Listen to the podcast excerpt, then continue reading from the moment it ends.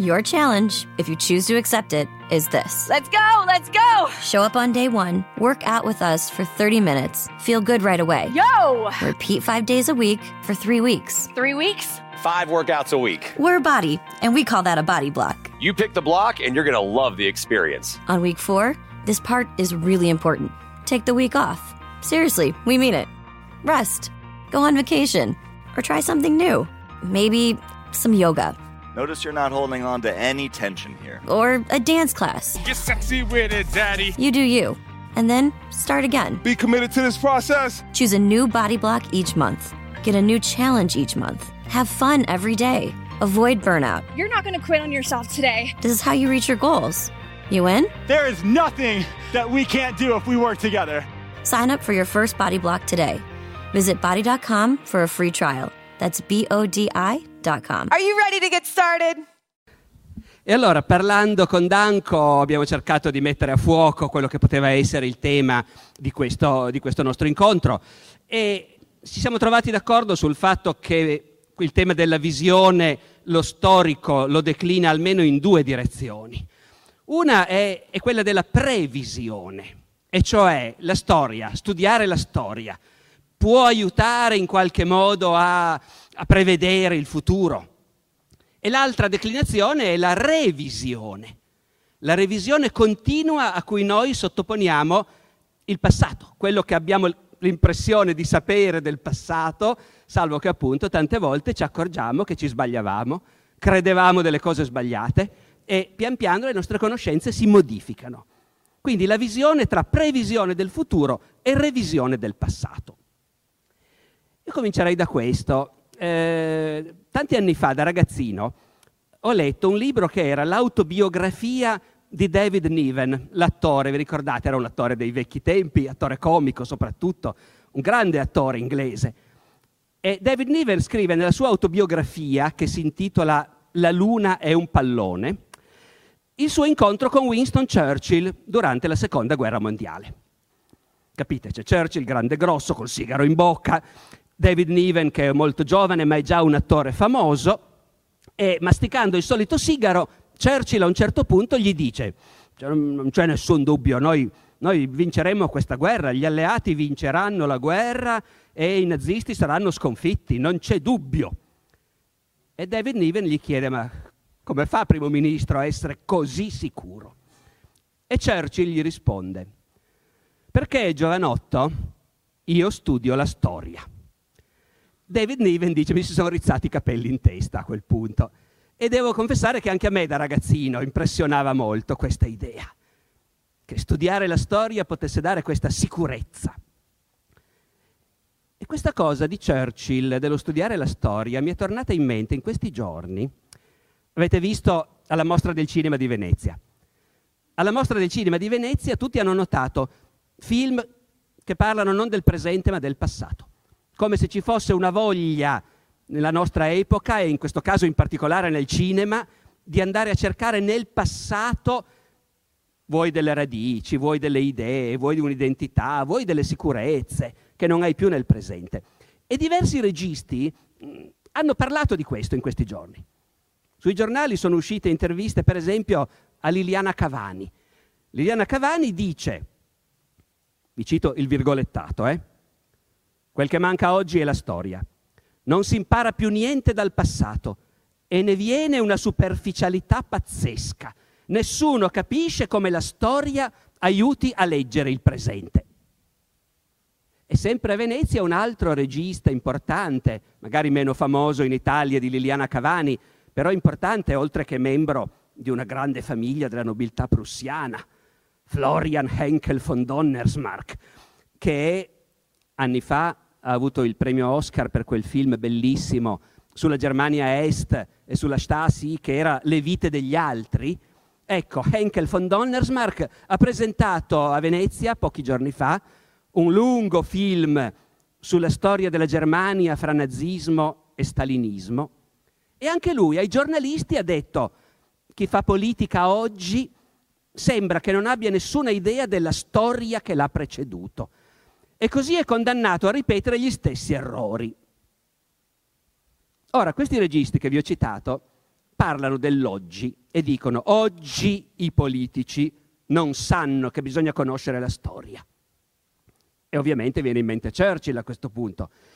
Però non bisogna credere che mentre oggi i politici non danno ascolto alla storia, ecco, una volta invece fosse tutto il contrario. Non è così. I politici non hanno mai dato ascolto agli storici. Churchill era un'eccezione e se ne vantava. In generale i politici si sono sempre ben guardati dall'ascoltare quello che la storia poteva insegnargli, altrimenti non avrebbero appunto ripetuto così spesso gli stessi errori. Non è mica solo adesso che ripetiamo gli stessi errori. Da sempre si ripetono gli stessi errori. Ecco, tutti, tutti coloro che si occupano di storia professionalmente oggi, tutti i miei colleghi, gli storici, credo che siano d'accordo che la storia non ha leggi non ha certezze, la storia è caotica, come la vita di ciascuno di noi. È influenzata da mille cose che non possiamo prevedere, va in direzioni che non ci aspettiamo, non si può irrigidire in leggi. Però, secondo me, una legge della storia c'è. Non bisogna invadere la Russia. Ebbene, anche questa legge così semplice, evidente, facile da capire, i più potenti politici degli ultimi secoli l'hanno ignorata alla grande. Io per me sarei tentato di aggiungere anche l'Afghanistan, devo confessarvi. E dunque, ecco, non dobbiamo illuderci troppo che le lezioni della storia rendano più cauti i nostri politici. Altrimenti, se ci illudessimo, potremmo sperare che magari in un prossimo futuro le potenze europee smettano di andare a pasticciare in Siria, in Libia, in Iraq, dato che se uno va a vedere negli ultimi cent'anni, tutte le volte che i paesi europei sono andati a mettere le mani in quei posti, ne sono venuti fuori dei disastri. Per gli abitanti di quei posti innanzitutto, ma poi anche per noi. Da cent'anni, fin da quegli sciagurati accordi tra inglesi e francesi, gli accordi Sykes-Picot, che durante la prima guerra mondiale hanno stabilito i confini assurdi della Siria, dell'Iraq e così via. Ma del resto noi, noi italiani, eravamo andati in Libia ancora prima della prima guerra mondiale ed eravamo riusciti perfino a convincerci di aver vinto la guerra di Libia. Quando poi se uno va a leggere le testimonianze dei politici, dei generali di quegli anni, tutti ti dicono questa guerra non l'abbiamo vinta per niente, abbiamo preso Tripoli e basta. Appena si prova a mettere il naso nel resto del paese sono disastri. Ebbene, appunto, io non credo affatto che smetteremo di combinare disastri da quelle parti, perché insomma la storia, c'è un vecchio modo di dire, non è mica così sbagliato, la storia potrebbe anche essere magistra vite, però bisogna che ci sia qualcuno che vuole imparare. Dopodiché, abbassiamo i toni, imparare sì, imparare dal passato perché certe volte uno può dire vabbè questa cosa è già successa, magari andare a vedere cosa è successo allora mi aiuta, però questo non vuol dire assolutamente che la storia ci possa aiutare a prevedere il futuro. Primo tema da cui volevo partire, no? la previsione. Ogni tanto si sente dire, eh, se uno conoscesse bene la storia potrebbe prevedere il futuro. Professore, ci può aiutare, sulla base di quel che conosce, ci può aiutare a prevedere cosa succederà. Ecco, ogni tanto si incontra qualcuno appunto che pensa che la storia aiuti a prevedere il futuro. Non è vero. Al massimo si può fare esperienza e si può dire, beh, ormai ho capito come andrà a finire. L'esperienza del passato, per esempio, ci aiuta a dire, Nessun governo riuscirà mai a mantenere tutte le promesse che ha fatto in campagna elettorale. Dato che succede sempre, è probabile che succeda anche la prossima volta. L'esperienza del passato ci può aiutare a dire chi invade l'Afghanistan ne esce prima o poi con le ossa rotte. Però questo non è prevedere il futuro, capite? Perché il futuro è pieno di cose che non possiamo immaginare in nessun modo. Il futuro è una successione ininterrotta di sorprese. Il futuro è destinato sempre a lasciarci sbalorditi e sconvolti perché succedono cose che nessuno si immaginava. E infatti, se uno va a vedere, è molto divertente andare a vedere cosa succede quando qualcuno tenta di prevedere il futuro. Sto pensando a quei racconti di fantascienza che 50 o 70 anni fa provavano a immaginare come sarebbe stato il mondo del 2000. Io li leggevo da bambino e poi mi è capitato di rileggerli di recente. È una cosa incredibilmente istruttiva vedere come 50 o 60 anni fa si immaginavano la vita oggi. Ho riletto di recente un racconto di Ray Bradbury, quindi non dell'ultimo arrivato, eh, di un grande scrittore di fantascienza, un racconto del 1948, che descrive come sarà il parto nel 2000. Allora, all'avvicinarsi del momento, marito e moglie partono per l'ospedale sul loro elicottero, perché naturalmente nel 2000 tutti viaggiano in elicottero. Il cielo è solcato dai razzi interplanetari che portano i pendolari su Marte, ma insomma ecco. Arrivati in ospedale, la donna viene fatta accomodare nell'apposita macchina da parto, la quale fa tutto da sola. La donna viene addormentata, si sveglierà il giorno dopo, e la macchina da parto fa tutto da sola. In compenso, non sanno ancora se il nascituro sarà maschio o femmina. Perché Bradbury non è riuscito in nessun modo a immaginarsi che ci sarebbe stata l'ecografia. Ma la cosa più straordinaria di questo racconto è un'altra. Perché mentre la moglie viene fatta accomodare in sala parto, il marito, come al solito, viene accompagnato nella solita saletta d'attesa, dove passerà tutto il tempo a andare avanti nervosamente fumando una sigaretta dopo l'altra. E questa è la cosa più sbalorditiva, perché appunto è difficile azzeccare le tecnologie, sembra più facile. In fondo basta dire cosa vorremmo avere e immaginarselo, invece non è così. Bradbury non ha immaginato l'ecografia come nessuno di questi scrittori di allora è riuscito a immaginarsi internet. Ma la cosa più difficile di tutte è immaginare i cambiamenti dei comportamenti. Nel 1948 era impossibile immaginare che al momento del parto in futuro il marito sarebbe entrato in sala parto insieme alla moglie e l'avrebbe tenuta per mano e soprattutto era completamente impossibile immaginare che in qualunque ospedale sarebbe stato vietato fumare. E io credo che in realtà qui ci colleghiamo al discorso di prima, al discorso della Russia, al discorso dell'Afghanistan. Io credo che forse inconsciamente chi deve prendere delle decisioni per il futuro non impara dal passato, proprio perché in realtà sente dentro di sé che a dire il vero potrebbe anche andare in un altro modo. Se è impossibile prevedere il futuro, allora va bene, tutti quelli che hanno invaso la Russia sono finiti male, ma magari a noi andrà meglio. Non lo puoi sapere. È solo a cose fatte che tutti scuotono la testa e dicono, eh, doveva andare così per forza. Questo ci dice una cosa interessante su quello che succede agli avvenimenti una volta che si sono compiuti e diventano passato. Finché una cosa sta succedendo, avviene nella totale incertezza, nella totale fluidità. Poi una volta che una cosa è successa, acquista una forza spaventosa, acquista la stabilità di un macigno.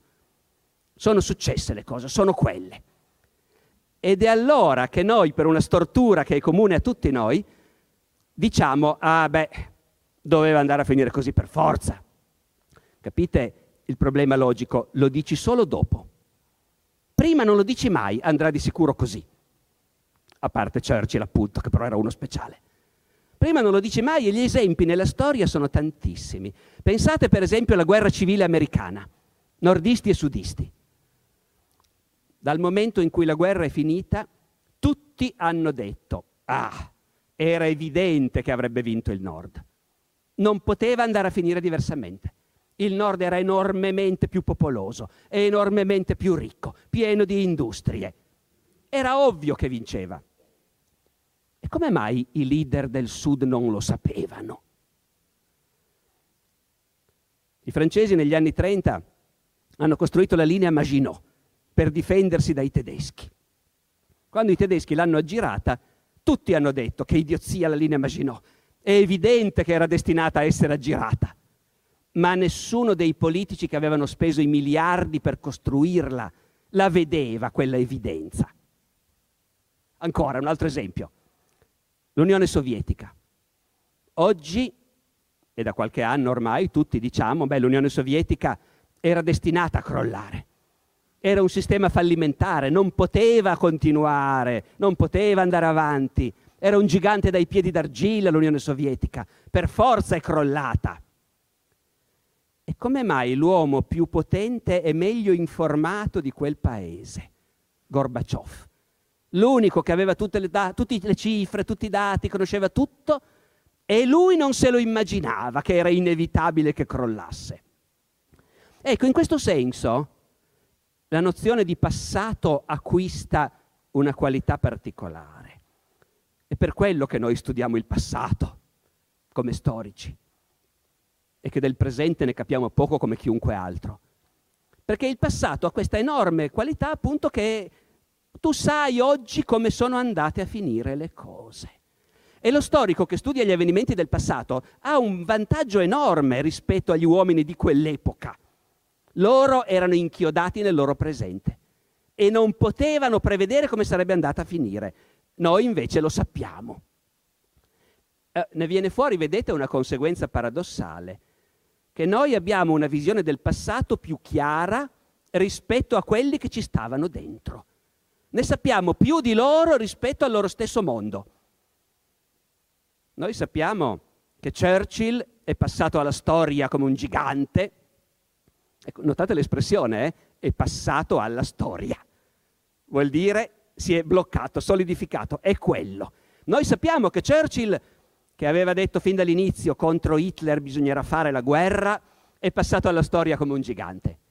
E il suo rivale, Chamberlain, che aveva detto fin dall'inizio cerchiamo di fare la pace con Hitler, eh, facciamo degli accordi, dei compromessi, è passato alla storia come un illuso, se non peggio. Ma loro non lo sapevano e i loro elettori non lo sapevano. E chissà quante volte Churchill sarà rimasto sveglio la notte a chiedersi se aveva fatto la scelta giusta alla fine, a proseguire questa guerra, a non accettare le offerte di pace di Hitler e, e a chiedersi se tutto non sarebbe andato a finire molto male. Poi mostrava sicurezza. Parlando con i giovanotti diceva vinceremo noi ma io non credo che di notte quando stava sveglio a tormentarsi fosse così sicuro.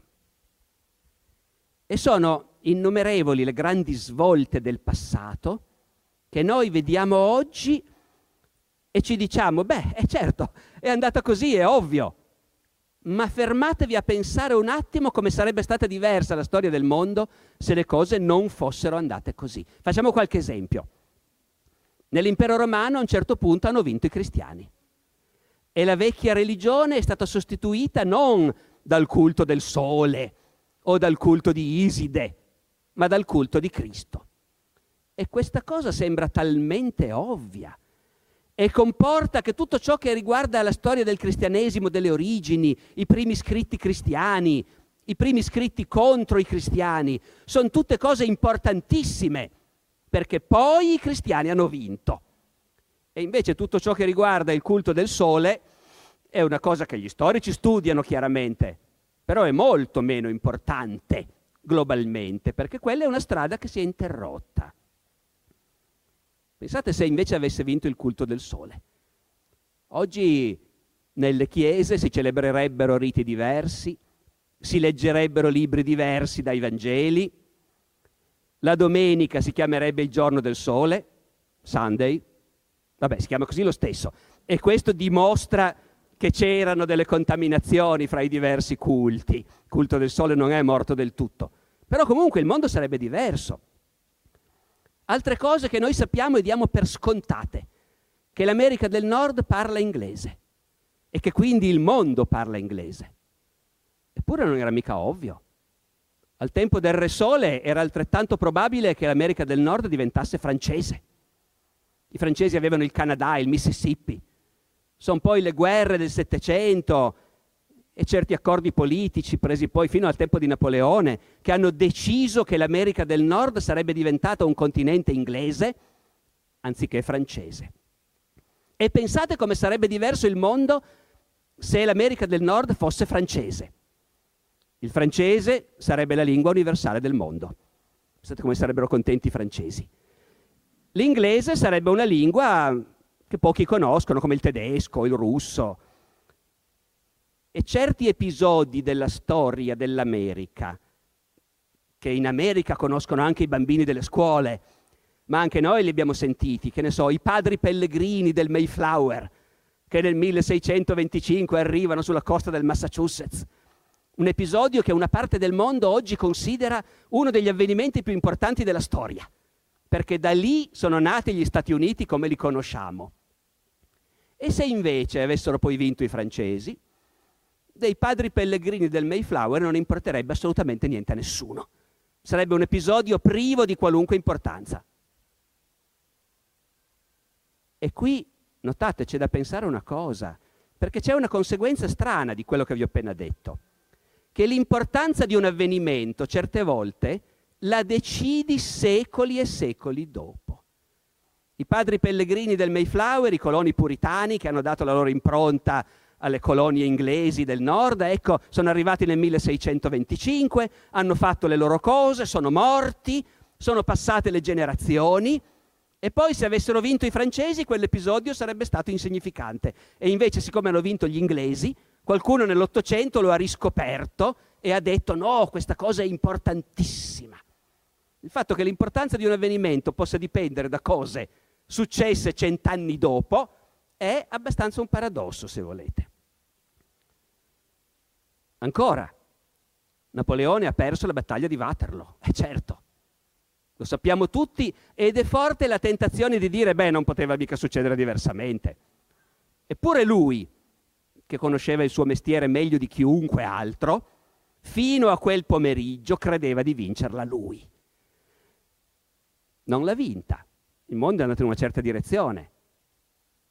Pensate se avesse vinta lui, come sarebbe stata diversa la storia del mondo. Qui, come vedete, siamo nel pieno di quel divertimento, che non è solo un divertimento però, che consiste nell'immaginare la storia controfattuale, come si dice in italiano, no? Quelli che parlano difficile dicono anche ucronia. In inglese si dice what if. Cosa sarebbe successo se? Una vecchia frase sbagliata, come sapete tutti, è la storia non si fa con i se. Si fa e come con i se. Perché se tu provi a immaginare cosa sarebbe successo se Napoleone avesse vinto la battaglia di Waterloo, e beh, eh, impari molto, capisci molto sui meccanismi della storia. Dopodiché sapere come è andata a finire influisce in modo decisivo sul modo in cui noi guardiamo al passato. Riprendo un esempio che ho fatto prima, pensate all'Unione Sovietica.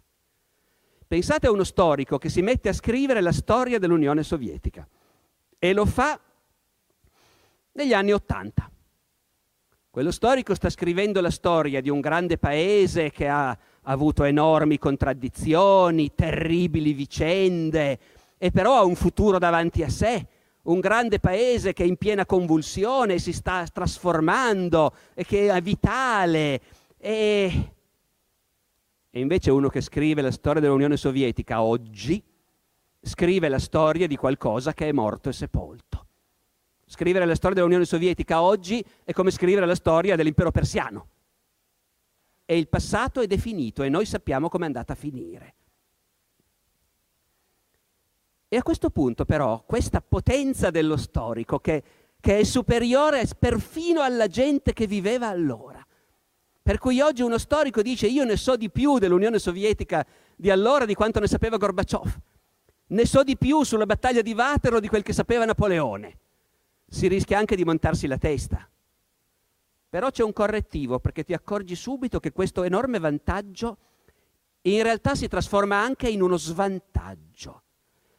E lo svantaggio è questo, che a noi, per ricostruire il passato, non ci interessa soltanto ricostruire i fatti. Certo, è il grosso del nostro lavoro, però c'è anche un'altra cosa.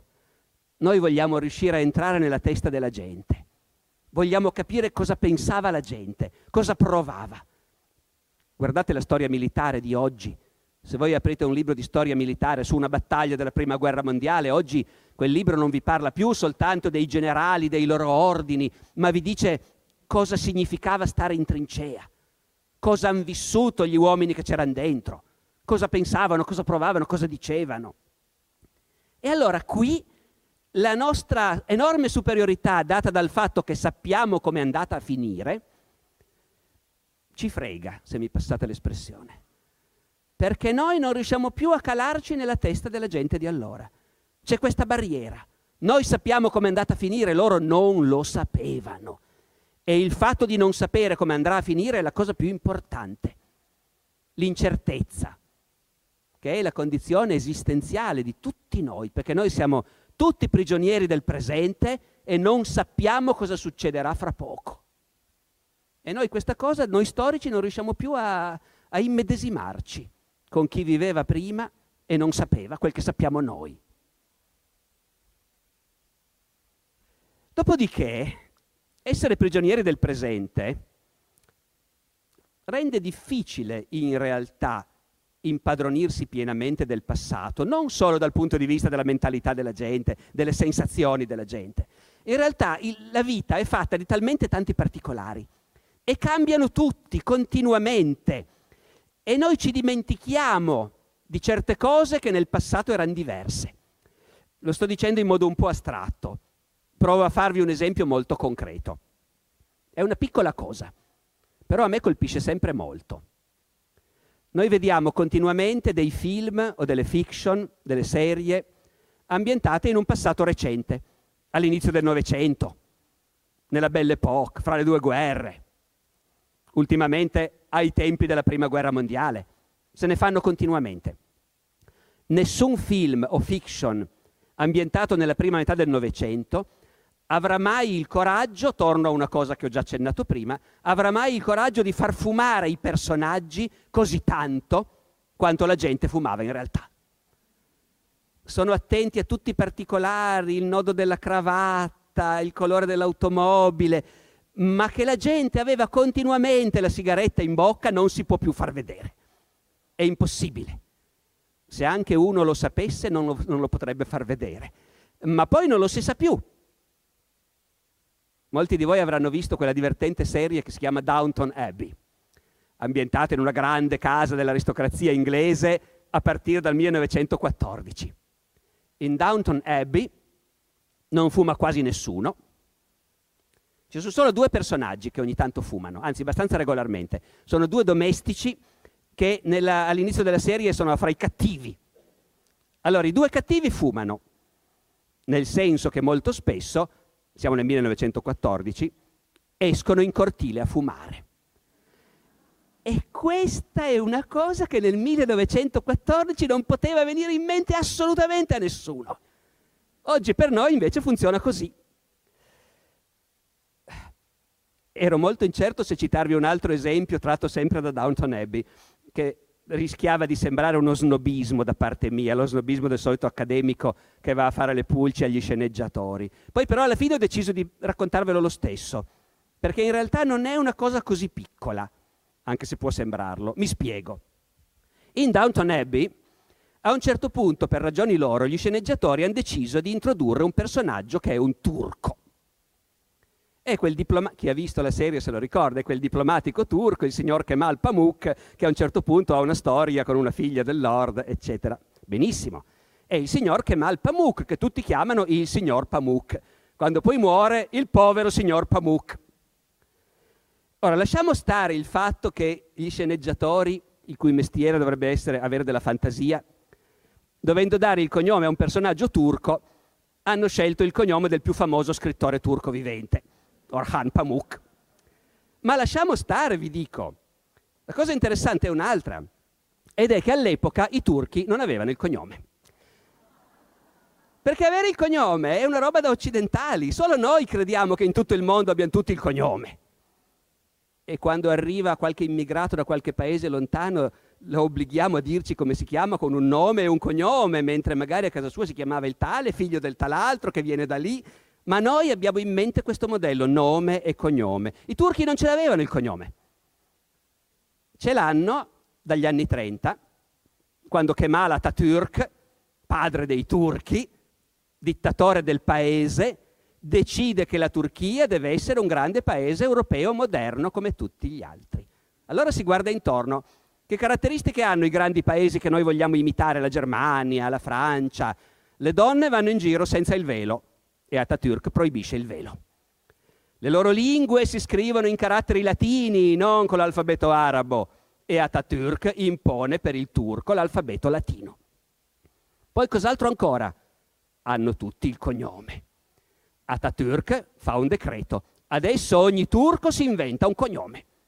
E ogni turco si è inventato un cognome. Papà Pamuk ha scelto la parola Pamuk che vuol dire cotone. Non so se era un industriale del cotone, probabile, ecco.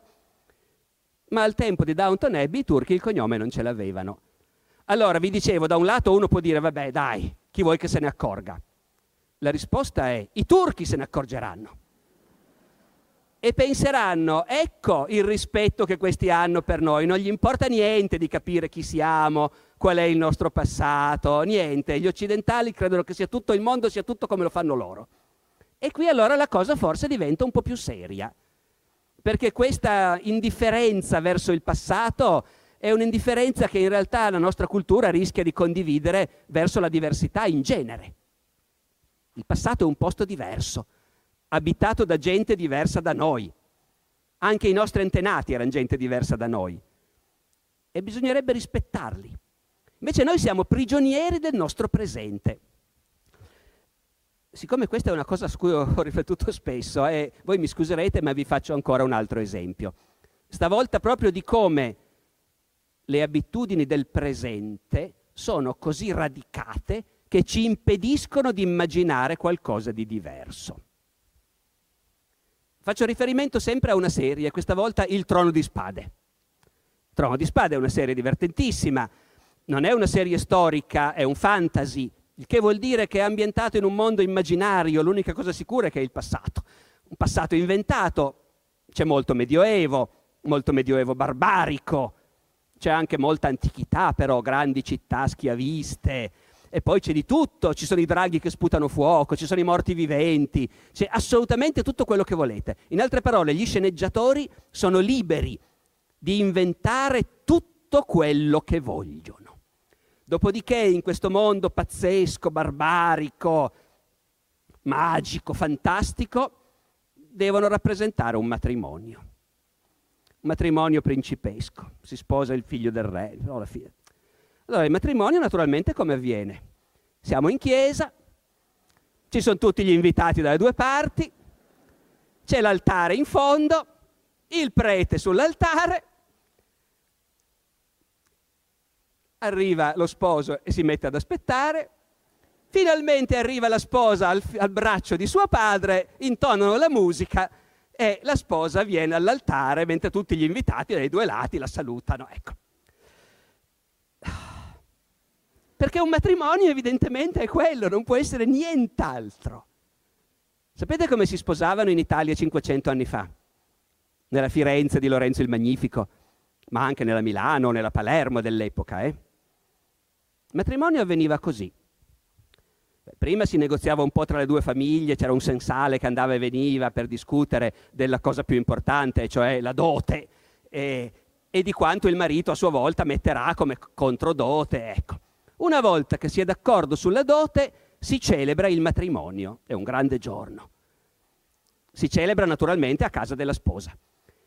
Il marito, il promesso sposo, arriva, se è ricco e nobile in gran pompa, con un corteo, arriva a casa della sposa, a casa della sposa arriva il notaio, il notaio col marito e con i genitori della sposa redige il contratto di matrimonio, stabiliscono la dote, magari una parte della dote si paga, si fanno tutti gli atti notarili necessari, sempre a casa della sposa, poi il notaio prende gli anelli, si fa venire davanti i due sposi, gli fa pronunciare le formule, gli mette l'anello al dito e li dichiara marito e moglie. A questo punto il marito prende la sua novella sposa al braccio, escono fuori insieme e il marito porta a casa propria la sua sposa sotto gli occhi di tutti. E tutta la città sa che è stato celebrato un matrimonio. Non viene assolutamente in mente a nessuno di andare in chiesa, di andare da un prete, eh, di invitare qualcuno, poi magari si faranno dei banchetti dopo. Ecco. Ora, questa cosa era del tutto normale qui a casa nostra, 500 anni fa, che sono tanti, ma non poi, come dire, un abisso. Oggi non riesce a immaginarselo nessuno.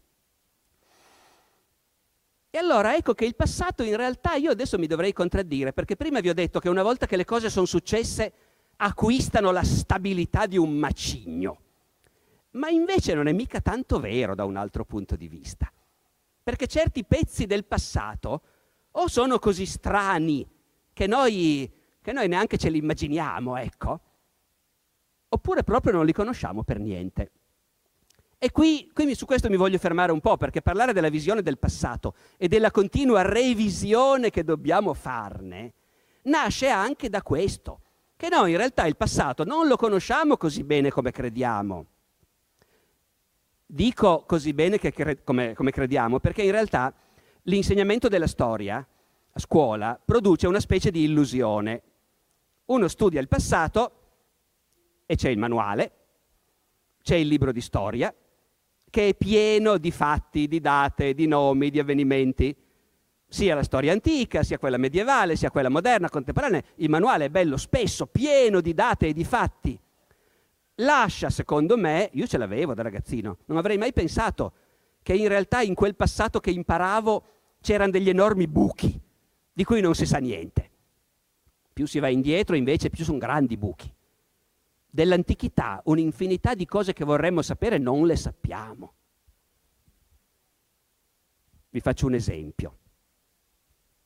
Nella storia dell'impero romano, a un certo punto c'è un avvenimento di grandissima importanza, che specialmente a noi oggi, visti i problemi che abbiamo noi oggi, le cose che ci interessano, ecco, sempre più ci convinciamo noi studiosi che è stato veramente un momento importantissimo. Nell'anno 212 d.C., l'imperatore Caracalla decide di dare la cittadinanza romana a tutti coloro che si trovano sul territorio dell'impero. Fino a quel momento sul territorio dell'impero romano vivevano due tipi di persone, i cittadini romani e gli altri, gli indigeni delle province che i romani avevano conquistato, gli immigrati. Tutta questa gente viveva nell'impero ma senza avere la cittadinanza c'erano due categorie di persone, i cittadini veri e quelli di serie B. E nel 212 d.C. l'imperatore Marco Aurelio Antonino Caracalla fa un decreto per dare la cittadinanza a tutti quelli che vivono nell'impero. Capite perché dicevo che è un avvenimento che tutto sommato a noi oggi insomma, ne vediamo l'importanza. Allora, domanda. Immaginiamo oggi un governo che decide di dare la cittadinanza a tutti coloro che vivono oggi sul territorio italiano. Non eh, lo Ius Soli che devi nascere, puoi aspettare 18 anni, no, no, no, no. All'istante tutti quelli che in questo momento sono in Italia diventano cittadini italiani. Pensate che passerebbe senza discussioni un decreto del genere? O che prova... Ah, ecco. Il decreto di Caracalla avrà provocato discussioni enormi non ne sappiamo niente. Perché Caracalla ha deciso di fare questa cosa? E chi lo sa? Non ne sappiamo niente. Nella classe dirigente romana la cosa ha provocato opposizioni, certo, eh, certo. Io dico certo perché studiando la storia uno dice cioè, certo, ci saranno state le opposizioni, ma non le conosciamo. Non sappiamo nulla della preparazione di questo decreto, dei motivi, delle discussioni. Sappiamo solo che è stato fatto. E poi sappiamo che ha avuto un impatto perché ci sono tante testimonianze della commozione e della gratitudine di chi aveva ricevuto dall'imperatore quello che loro chiamano il sacro dono, la cittadinanza romana per tutti. Dopodiché, siccome noi guardiamo sempre al passato anche sulla base delle nostre preoccupazioni di oggi, viene fuori una domanda, ma Caracalla, va bene, ha dato la cittadinanza a tutti, ma vale anche per il futuro? cioè quelli che verranno, gli immigrati che in futuro vengono nell'impero romano, diventano cittadini solo per il fatto che entrano? Capite che fa una bella differenza? Voi mi direte andate a leggere l'editto di Caracalla. Magari. Non ce l'abbiamo mica l'editto di Caracalla. Sappiamo solo che è stato fatto, ma le clausole non le conosciamo. O meglio, vedete com'è tortuosa la nostra strada tanto tempo fa è stato trovato un papiro in Egitto, siamo nell'impero romano quindi, più o meno di quell'epoca. Sul papiro c'è un testo in greco, tutto normale, nell'impero romano la parte orientale si parla greco. E gli studiosi che hanno decifrato questo papiro hanno detto, ma sai che sembra un po' il testo dell'editto di Caracalla? Ma sta a vedere che abbiamo trovato il testo dell'editto di Caracalla. E se non è l'editto, è una circolare applicativa del Ministero. Perché anche all'epoca, ovviamente, fatte le leggi, finché non arrivavano le circolari, non si capiva niente. Quindi abbiamo le risposte, andiamo a leggere. Parla degli immigrati, sì sì, sembra di sì, ne parla, c'è un termine che loro usano per dire chi è venuto nell'impero mettendosi nelle mani dell'imperatore, affidandosi all'imperatore, rinunciando ai suoi diritti, perché funzionava così. E ne parla, sì sì, e cosa dice Caracalla di questi immigrati? Uso per comodità il termine nostro, loro dicono deditichioi in greco. Cosa dice Caracalla di questi immigrati? E dice, certo che ne parla, dice quanto agli immigrati per ciò che riguarda i loro diritti di cittadinanza, io ordino, e lì nel papiro c'è un buco. E noi, finché non se ne trova un altro, non sapremo mai se in base all'editto di Caracalla gli immigrati avevano diritto alla cittadinanza oppure no, quando entravano nell'impero romano. Allora, vedete, già solo accertare i fatti è una cosa molto meno semplice di quello che uno crederebbe e accertare i fatti è la cosa più importante del nostro mestiere. Poi, come dire, i grandi dibattiti si scatenano sulle interpretazioni e di quello che poi si parla sui giornali quando un libro propone una nuova interpretazione del risorgimento, per esempio. Ma la cosa che sta alla base di tutto è accertare cos'è successo. E in questo senso il nostro lavoro è molto simile a quello dei magistrati. Questa è una cosa che mi ha detto proprio qui a Camogli, un paio d'anni fa, il giudice Davigo. Il giudice Davigo mi diceva, sa professore, in realtà noi facciamo lo stesso mestiere. Interroghiamo i testimoni, esaminiamo le carte, dobbiamo cercare di stabilire cos'è successo davvero. E questa cosa è una cosa che gli storici si dicono da tempo, anche se non senza equivoci. Negli anni 20-30 c'erano due grandissimi storici in Europa, erano tutti e due francesi, Marc Bloch e Lucien Febvre.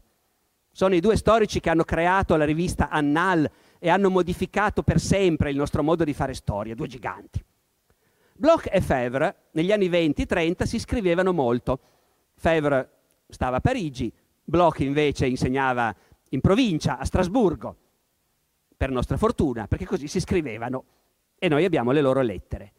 E un giorno Bloch scrive a Febvre dicendogli, sai, io ci penso sempre di più a questo fatto che il nostro lavoro, il lavoro dello storico, è molto simile a quello del giudice. Qui succede un equivoco, perché Febvre crede che Bloch stia parlando del giudice che giudica. E ci rimane malissimo. Febvre dice a Bloch, ma cosa dici? Lo storico non deve giudicare, ci mancherebbe. Lo storico deve ricostruire i fatti e basta. Bloch a sua volta ci rimane malissimo. Dice, ma cosa hai capito?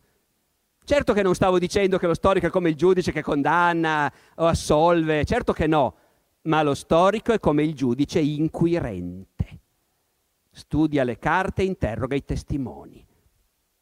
L'unica differenza è che il giudice inquirente i testimoni in genere ce li ha davanti ancora vivi e quindi può interrogarli finché vuole. Non che la frustrazione sia minore ogni giudice inquirente sa che più testimoni hai, più versioni diverse sentirai. È impressionante andare a vedere le storie del delitto Moro.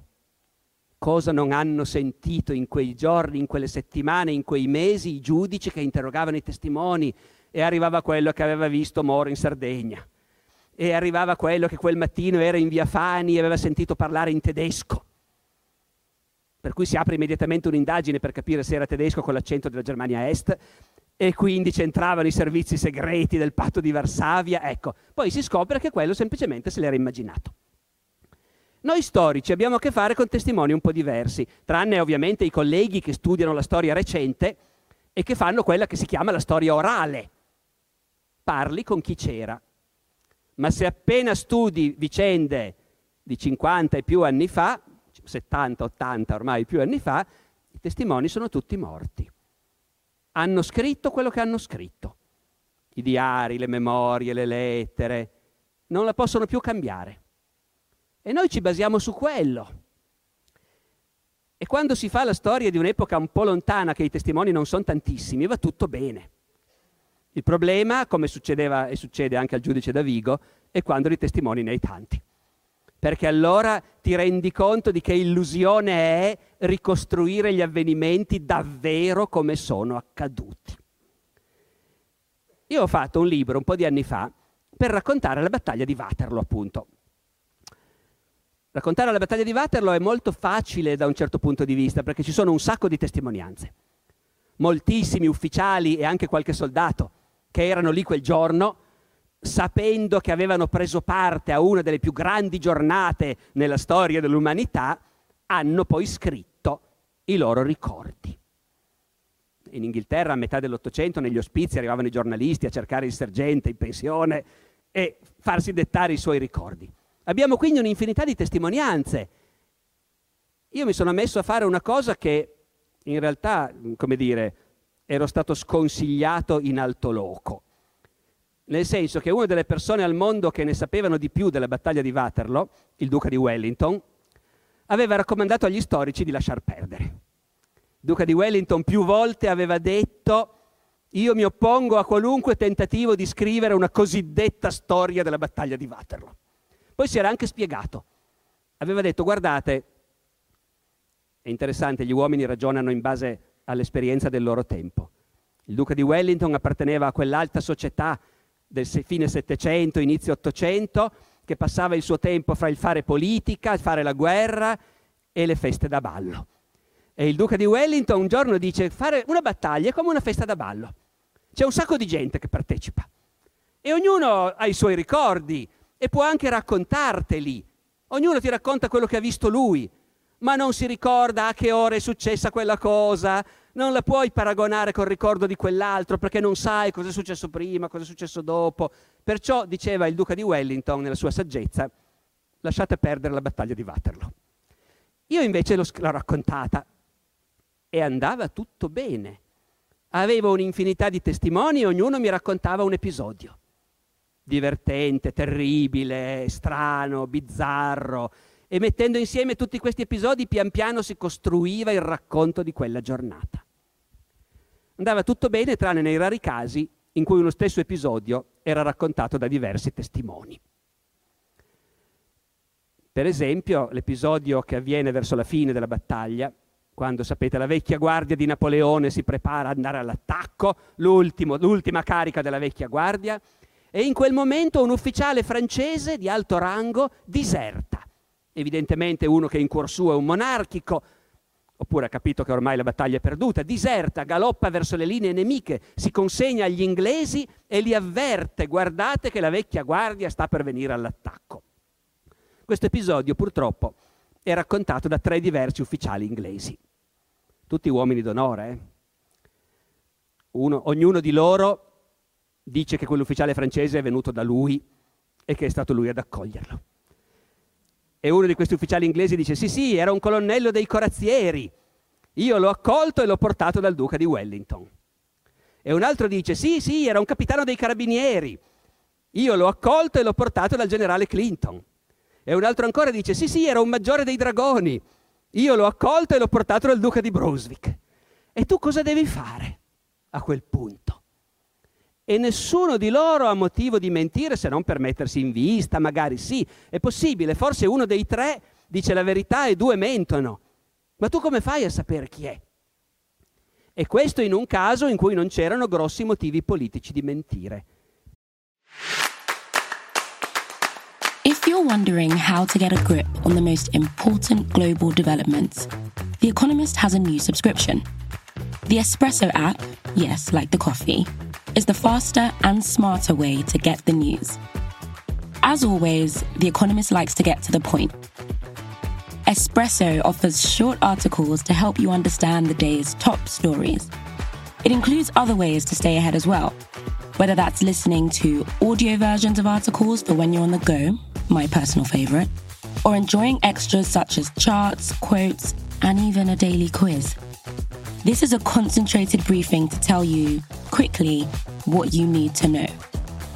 Head to economist.com slash getespresso to find out more today.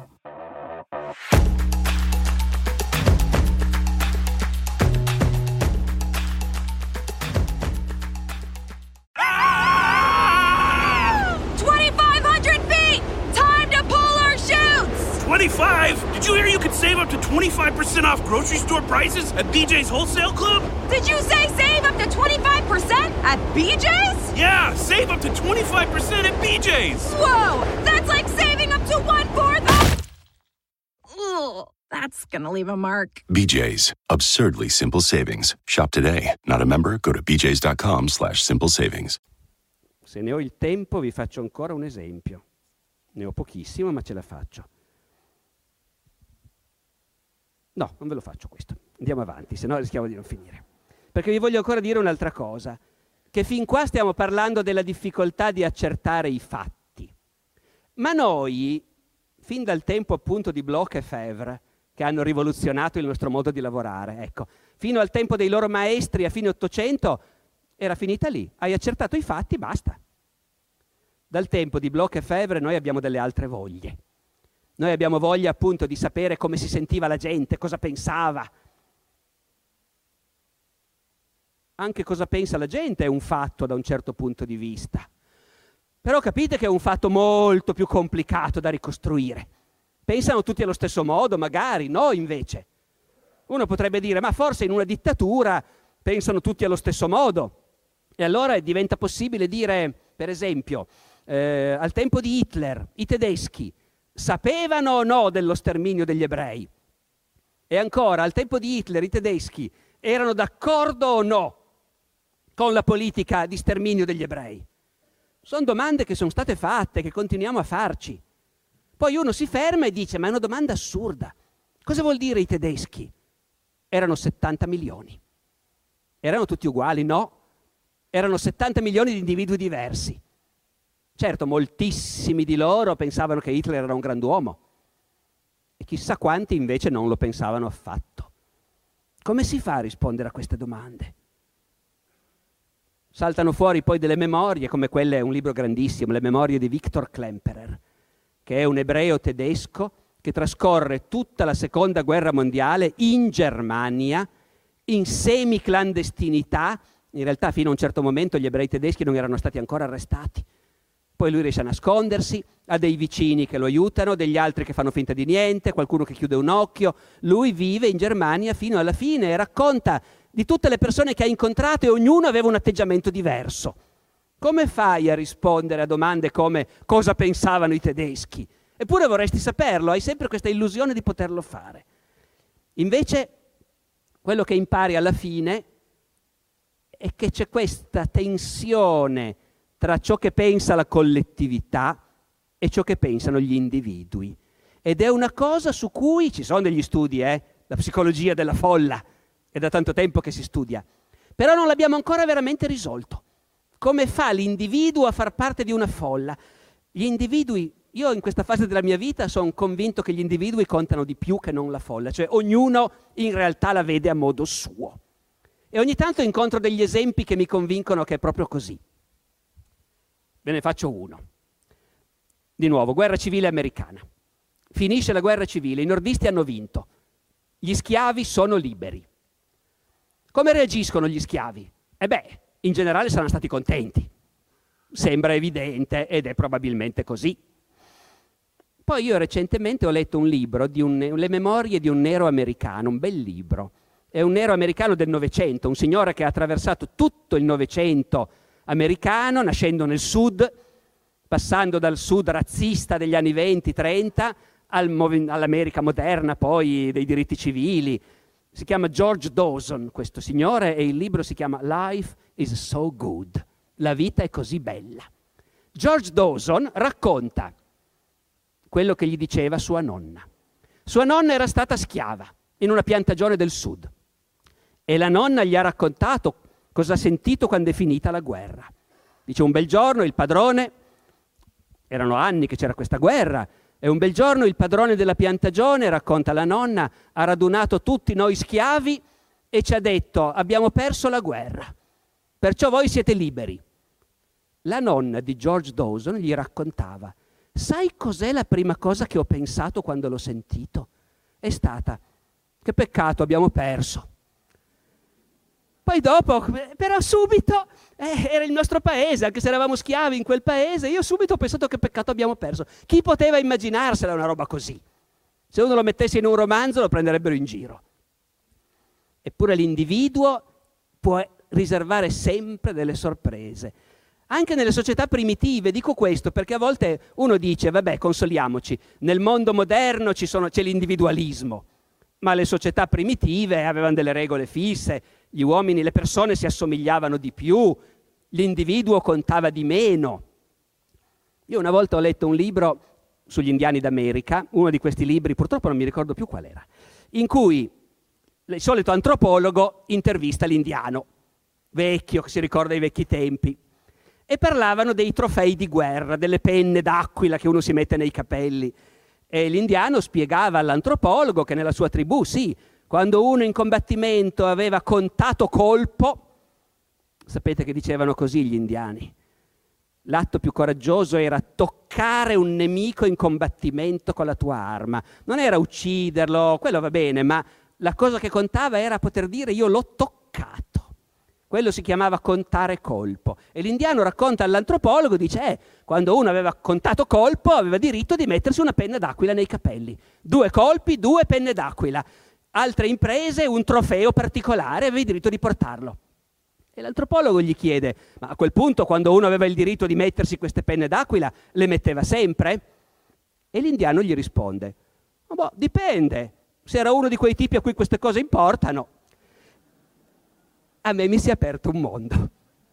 L'individuo è sempre lui, non importa quali sono le regole della società in cui vive. E allora andiamo a finire. Io vorrei finire rapidamente ricordandovi come è facile che il passato ci sorprenda e che quindi noi siamo costretti a scoprire che la nostra visione del passato in realtà era tutta sbagliata. Succede continuamente e può succedere per mille motivi. Per tanto tempo gli storici, per esempio, facendo la storia degli ebrei, hanno raccontato del grande regno di Israele che mille anni prima di Cristo esisteva in Palestina, un grande potente regno con una grande città come capitale, Gerusalemme, grandiosi edifici, il Tempio di Salomone, i suoi gloriosi re Davide e Salomone. Gli storici raccontavano questo, perché le uniche fonti che avevamo erano i racconti dell'Antico Testamento. Poi gli archeologi israeliani hanno cominciato a scavare alla ricerca di questo grande regno e della sua grande capitale. Hanno cominciato a scavare, hanno continuato a scavare, dopo un po' hanno cominciato a dirsi, ma sai che qui non viene mica fuori niente. Eh, veramente siamo arrivati allo strato di mille anni fa, non c'era niente. Qualche focolare di nomadi, Dopo un po' gli storici e gli archeologi israeliani hanno cominciato a dirlo, che loro stavano trovando questo. Ovviamente i politici israeliani non sono stati contenti, e neanche l'opinione pubblica. Ma, e va detto a imperituro onore degli archeologi israeliani, gli archeologi israeliani sono andati avanti e hanno dimostrato che il grande regno di Israele mille anni prima di Cristo non è mai esistito. Non c'era Gerusalemme, non c'era il Tempio di Salomone, non c'era niente, solo dei nomadi che vagavano nella steppa. Poi le cose cambiano quando ci rendiamo conto che, che noi siamo vittima di un'interpretazione faziosa. Pensate a Nerone. Nerone è per definizione un cattivissimo imperatore. Poi uno va a vedere e si rende conto che ce l'hanno raccontato così i suoi nemici politici. Però questa cosa è difficilissimo farla passare nella coscienza comune. Ancora oggi, ogni nuovo libro su Nerone che esce, dice, come è ovvio, Nerone è stato calunniato. Abbiamo motivo di credere che fosse un imperatore che ha fatto una politica democratica, ridotto le tasse, combattuto la Confindustria, che era il Senato, si chiamava il Senato all'epoca, la Confindustria, e quindi gli hanno fatto la pelle e poi hanno scritto delle opere per dire che Nerone era molto cattivo. Ogni volta che esce un libro su Nerone racconta queste cose i giornali ne parlano. Titolo Nuova interpretazione di Nerone. In realtà il primo libro che è uscito su Nerone dicendo guardate che Nerone è stato calunniato è opera di un umanista italiano del 1500. Ciò nonostante, per noi Nerone è ancora per definizione il cattivo. E poi succede che cambia l'interpretazione della storia perché cambiano i valori. E allora inevitabilmente, anche se uno si sforza di non giudicare, Però comunque, e devi combattere questa tendenza, questa tentazione, però un po' c'è. La scoperta dell'America. Vabbè, Benigni e Troisi nel film correvano dietro a Colombo per dirgli non parta, non parta. Ma in generale tutti hanno sempre dato per scontato che la scoperta dell'America da parte di Colombo è stata una grande cosa. E la successiva conquista dell'America da parte appunto dei conquistadores per secoli è stata raccontata come una grande epopea, una delle grandi avventure nella storia dell'umanità con eroi come Cortés o Pissarro che in pochi conquistavano interi imperi. Come sapete, da un po' di tempo il vento è cambiato. E anche se non tutti magari sono d'accordo, però sicuramente oggi chi racconta queste cose è più probabile che racconti che la scoperta e conquista dell'America da parte degli europei è stata una delle grandi tragedie della storia umana. E allora ecco, vedete in che groviglio di contraddizioni siamo prigionieri e mi ci sono imprigionato anche io adesso. Eh? Il passato è solido come una roccia o scappa da tutte le parti? Il passato è fatto di cose che sono successe e noi siamo tranquilli oppure possiamo scoprire che le cose erano andate diversamente da quello che ci aspettavamo? Possiamo sempre scoprirlo. Quello che è sicuro è che dal passato quando dobbiamo prendere delle decisioni, ecco, dobbiamo cercare delle analogie. Quello sì. Scoprire che l'impero romano per secoli ha assorbito immigrati con successo ci dovrebbe spingere a capire com'è che ha avuto questo successo nell'assorbire immigrati. Potremmo andare a cercare quali regole venivano imposte e quali garanzie venivano date, ma certamente ci dice uno Stato può assorbire immigrati per secoli con grande successo. Però anche scoprire che a un certo punto invece l'impero romano è crollato perché non è stato più capace di gestire i flussi di immigrazione, anche quello, anche quello bisogna andarlo a vedere e capire come mai e capire cos'è che succede quando queste cose non sono più gestite e governate con regole e con garanzie da tutte e due le parti. Questo bisogna farlo. Quello che non bisogna fare è credere che il passato, appunto, ci permetta di prevedere il futuro e quindi prendere delle contromisure basate su ciò che è successo in passato e basta, perché lì si rischia sempre di sbagliare. Si rischia di essere come quei generali francesi che se ne stavano nella linea Maginot, convinti che la seconda guerra mondiale sarebbe stata uguale alla prima e che quindi i tedeschi li avrebbero attaccati frontalmente e si sarebbero fracassati contro i fortini di cemento della linea Maginot, senza immaginarsi che sarebbe successa una cosa imprevedibile e cioè che i tedeschi li avrebbero aggirati. Noi dobbiamo evitare di essere come quei generali. Grazie. Leftovers. Or the DMV. Number 97. Or house cleaning. Or Chumba Casino always brings the fun. Play over a hundred different games online for free from anywhere. You could redeem some serious prizes. Chumba. ChumbaCasino.com. Live the Chumba life. No purchase necessary. Void where prohibited by law. 18 plus terms and conditions apply. See website for details. With Lucky Land slots, you can get lucky just about anywhere. Dearly beloved, we are gathered here today to. Has anyone seen the bride and groom? Sorry, sorry, we're here. We were getting lucky in the limo and we lost track of time. No, Lucky Land Casino, with cash prizes that add up quicker than a guest registry. In that case, I pronounce you lucky. Play for free at LuckyLandSlots.com. Daily bonuses are waiting. No purchase necessary. Void where prohibited by law. 18 plus. Terms and conditions apply. See website for details.